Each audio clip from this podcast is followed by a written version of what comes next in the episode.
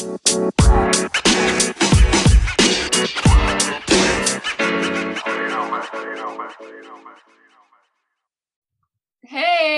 Hi. Hey, how are how are you? Good. How are you? So, what a day already. What a night. What a day. Things are nuts. But how's everybody? Good. Good. Um, so you guys haven't met really, maybe like on Slack, but like Yeah. in Yeah. the face. In the face. I don't. in It's the not in the flesh. It's in the face. It's Right. in the face. so this Hello. is Matt. We used to work together, and now we work together. We still work. To, we still work. We've known each other since uh, West Virginia University, That's great. Yeah. and he worked at the DA. Did you have a lot of um, uh, class opportunities together, or were you just both? at We- WV? Kelly and I actually never had class together, but we we worked together at the Daily Athenaeum, and uh, she was my boss.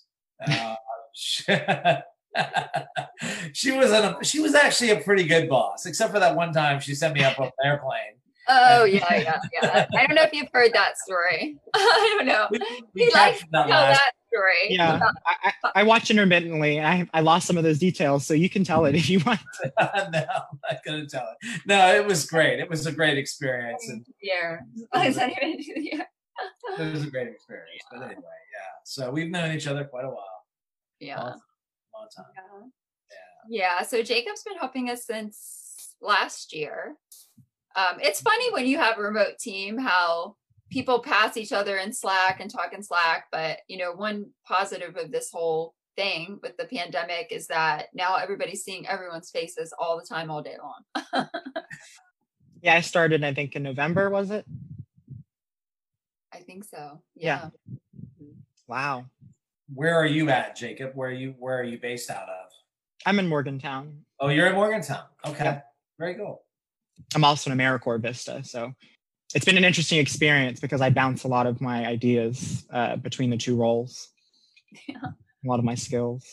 There's a lot of crossover too, just because most of what we're doing is coronavirus, COVID, and all of what you do is, I mean, like probably what 90 for 90% Yeah. of what you do is related to that too. I'm actually in AmeriCorps Vista at uh, WVU Sociology and Anthropology Department, and I was hired to look at cancer disparity data, but I had the opportunity to kind of take a break from that and look at coronavirus data. So everything that I do is just combing through data, looking at uh, different visualizations. And um, one interesting result of that is that I actually got an article published in the Journal of Rural Health. Yeah, it's totally taken a different path than what I expected but it's a good experience because as a vista you're kind of told to expect that it's feast or famine so We lost him. i know we lost him. there he is Are you back? Are you back? Crazy. Yeah. Yeah. So what he's been doing. Yeah. So all of Jacob's stuff has changed. but it's it's been a good adaptation uh, to to try out i'm going to try to publish again so i'm working on an article as we speak on mobility data and um, what major transportation uh, modes contributed to the spread so that'll be fun Now this is interesting, Matt. this is interesting. So Yeah. We and we talk about this a lot. You know, just for me, it's in- interesting. He's doing it for work, but just like watching the spread of coronavirus along interstates. Oh, absolutely. Yeah. So I Yeah. have so I have a theory. I'm not going to bring you into this, Jacob, but, but I have a theory that it's uh, truck stops and prostitutes. oh boy. Gonna Um, leave it there. and there's evidence like so what what were you okay so what were you telling me from like the past with like past outbreaks and things it's actually traveled that way Yeah, so um, we know that when it came to the um, several AIDS epidemics, they tended to travel along major roadways. Um, most famously in Africa, the uh, roadway became known as the Kinshasa Highway, but it wasn't an official highway. It was actually just a, a network of informal trading and uh, commercial trucking routes. And um, research showed over time that it was really the kind of clandestine activities of truckers going into urban or from urban areas into rural areas and their interactions with people in the community that spread the virus. And and looking at COVID, um, there are several areas that are in quite remote areas, but they tend to kind of track along um, interstates and they're away from urban uh, urbanized areas on their either terminal. So um, there's this path of transmission in a rural area and it's away from you know a major source of population density. So it kind of implicates a similar uh, question. It is interesting too, just to see this the spread, like in the I don't know what they're called, the charts or the not or the maps, and just like watching over time and how it how you can see more and more cases near the highways, and it is really interesting. I want to do more with this. You know, I would love to have Nicola do more with this, with illustrations and just like, I don't know, you know me, I'm all about this too, but but that was that's really interesting. He's got a um, do you have a uh like a video or like a like a GIF uh, uh, that shows that? Yeah, I do. Yeah. I do. Um, so former research and literature has been that interested in looking at the first case. So that's how they estimate arrival uh, when it came to H1N1 pandemic in China. But there are problems with that, uh, applying that to, to, this case because of the lags in testing availability.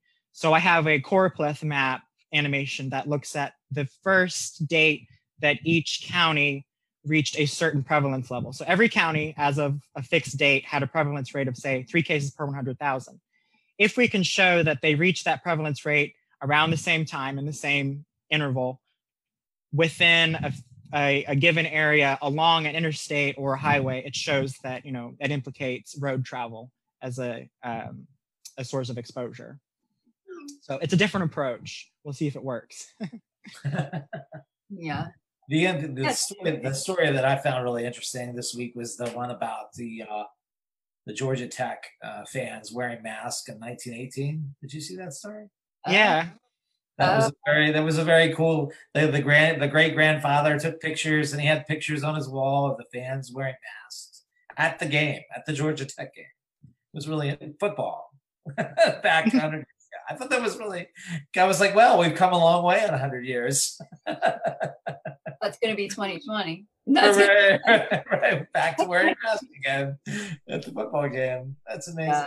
So, see, this is why I want to steal Jacob and I, I want him to help do more vis- visualizations and Absolutely. like I say, grab more of his time.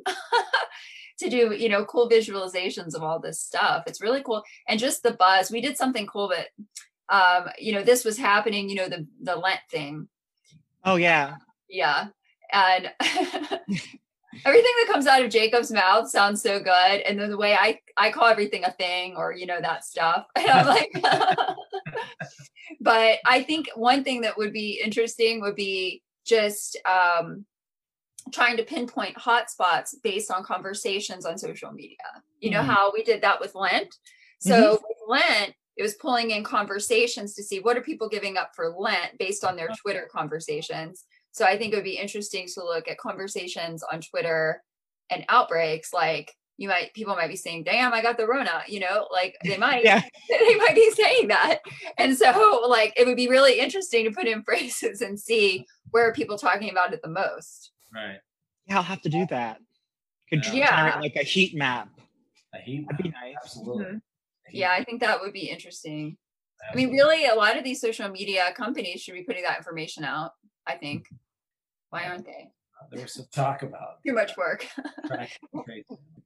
I'd like to do it though. yeah, let's do it. Let's do it. yeah. We're gonna do it. We're gonna do it. We're gonna do it, and then then we'll have Nicola make something cute. you know, that's like, you know, we're like, oh, by the way, there's gonna be an outbreak here, but look at this cute picture. yeah. So we don't scare people too much. Kelly wants to take more time, uh, more of your time. What are you doing with the rest of your time now, Jacob? What are you doing now?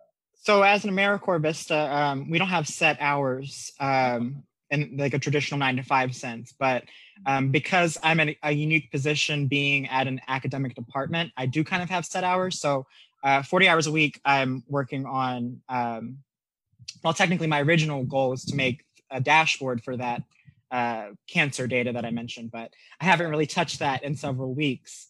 but um, I do spend most of my time working on, on things for Vista Um, but I'm also an English teacher for an online uh, learning platform. So Wow. uh, she is um, right on target with kind of figuring out ways to for me to carve out more time because it's very, very uh, divided right now. But that's a good thing. I like staying active. Are people bad at English these days? No, no, Oh, sorry. China. Yeah. He's helping. It's like English is the second language. Oh, it's English. Oh, Yeah. see, so they're so they're really they're there's not their primary language. Okay. Yeah, have you heard? It's so cute. Yeah, have you heard of VIP Kid? Uh, maybe. Yeah, I don't know. Or- off the my head. I have a couple friends that are teaching on English in China, but they're actually in China teaching. So Oh. yeah, it's just like she said. I think uh, the youngest I have is five, and the oldest I have is thirteen. oh, Um, cool. yeah, it's a nice platform. Yeah, I love anything online, and I have since the '90s. I think we uh, remember when we built along with Eric, Eric, Eric Goers. Remember, uh, we built the first uh, one of the first West Virginia University websites, which was for the DA. Yeah. Yeah. and everyone was like what are you doing and you know we were putting these like really i mean it look it probably looked like bad compared to now but Oh, it was you know bad. it was Yeah, just bad. and it had to be built on dial-up we only had one computer in the newsroom connected to the internet and it was one of like the very few buildings on campus that actually had internet access right. Wow. back then That's right. That's right. yeah. So you had to sit at a specific desk to work on the computer. And I remember Eric just sat there and he was like building the website for the DA. I forgot about those days. Yeah. Now Eric is like head of Rodale or something. Is he really? Wow. One of the heads of, of like Rodale. Yeah. And like all these online magazines and things. And lots of great alums from the DA. You know, lots of yeah. Yeah. We're really fortunate to work with a like I mean, a great group of people there. yeah. and that was like really one of our first work that was my first journalism experience was at the DA. Alan Waters. Remember Yeah. Wow. Mhm.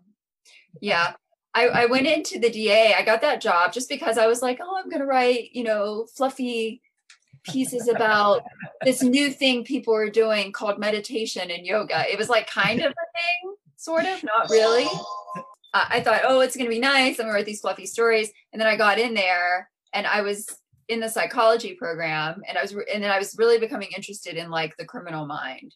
So I was like, I started out doing politics and created a scandal. Like one of my very first stories created a scandal between like the governor of New Jersey, governor of West Virginia, and some other governors. And then I got to interview them. I didn't even know what I was doing at that time. Do you remember that? How I was creating scandals and I didn't even know what I was like doing that I was doing it. She was just stumbling around in the dark. I've always been like stumbled into these huge situations where it's like national news and it's like my the second story I've ever written. And so it was like, well, we won't get into details, but so then I was into politics, but then I really got into this like, oh, the criminal mind and crime. And then started getting into like crime reporting and investigative journalism and gang violence and almost getting hit with a baseball bat and getting my tires slashed and my car spray painted. And then there were certain property owners, certain landlords. Remember those cases where the students died and Oh yeah. things. Remember that? Mhm. Hazing. the bars, yeah. The hazing. Oh, Literally, like I had Oh, teacher teaching assistants because like they were involved with different organizations we were covering there. Because like i went hard. And i was the editor. I, I don't really go soft on anything.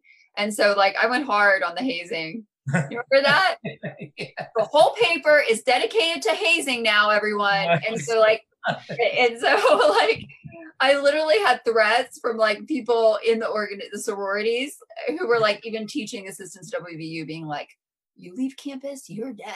You know they're like you're i would come out from the da and i like my tires would be flat or i'd be spray painted on my car or something like that but anyway. And then i ended up in pittsburgh covering the gang violence and then that's how i ended up at usa today. Covering awful things again but What's my point? What's the point of the story? I think because we just had a call with a journalist in Puerto Rico. Oh, so yeah, I, I feel yeah. like that's why I'm stuck on this thing. we Yeah, just yeah, got off yeah. the phone or uh, Yeah. off of a Zoom with someone, you know, in broadcast journalism in Puerto Rico. So Yeah. I think that's why I'm on this kick. But that's how Matt and I met. Right. Great. And the DA was like awesome back then. Awesome. Yes. And we were winning awards. Incredible. Incredible. We won awards along with like other newspapers, Mhm. like for our reporting. It was it We was like an interesting time. We made, we made the local paper kind of look kind of bad. We made all of them look kind of bad because we were student paper and we were beating them on the newspaper association awards. Yes. Yes. Wow. What about you, Matt? How did you end up in um, reporting and journalism? Like, I started writing these mysterious columns signed by the pseudonym of Mr. X. And Kelly and the gang started publishing them. and, and so I, I just I don't know. I, I thought I was gonna be a lawyer for like a long time. I was I woke up one day my senior year and I was like, I don't want to be a lawyer. Like, what do I want to be a lawyer for? And so I was looking around and I always was I was an avid reader of the newspaper. Mike Royko was a, a well-known columnist when I was a child. And I used to read his column like every time it came out. And I was really young when I was reading the paper. So I always loved the news and loved to know what was going on and just didn't realize it. Just didn't realize what I was really meant to do, I guess. You know, sometimes it takes a little while to stumble into what you're supposed to do. So uh, that's how I got into journalism and uh, been kind of in it still. I'm still in it, really. I don't name my employer on here, but yeah, I'm still in it. See, I'm always trying to steer people away from what they're doing. I'm like, Yeah. I know you want to help us, but I know you have a job. You know you want to help us. Like, so, but yeah, it's your expertise and guidance, you know. Yep. Covered a lot of different awful, horrible things. Covered some very good, positive things. You know. Um, so I've, I've enjoyed doing different things. Uh, met going to the White House with Kelly's organization a few years ago, and covered the president at the White House in the East Room, cool. We were the first blog to get White House credentials, other than that scandal blog that like stuck in or whatever happened and they got thrown out. But we actually got official official credentials. That was cool. Mm, it was cool. Yeah, Covered the presidential campaign, traveled Mhm. around with the GOP, but also covered the White House. That was when Obama was in, in there. But we, you know, because we were not biased, we covered both sides.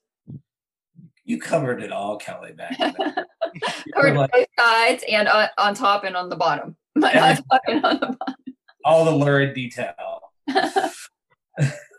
I'm just kidding. bottom. Like, what kind of mascara are you wearing? What? And I'm like down to that, all the way down to like, what did you have for lunch? Like, that we'd be doing an interview, and I'd be like, what kind of ice cream was it?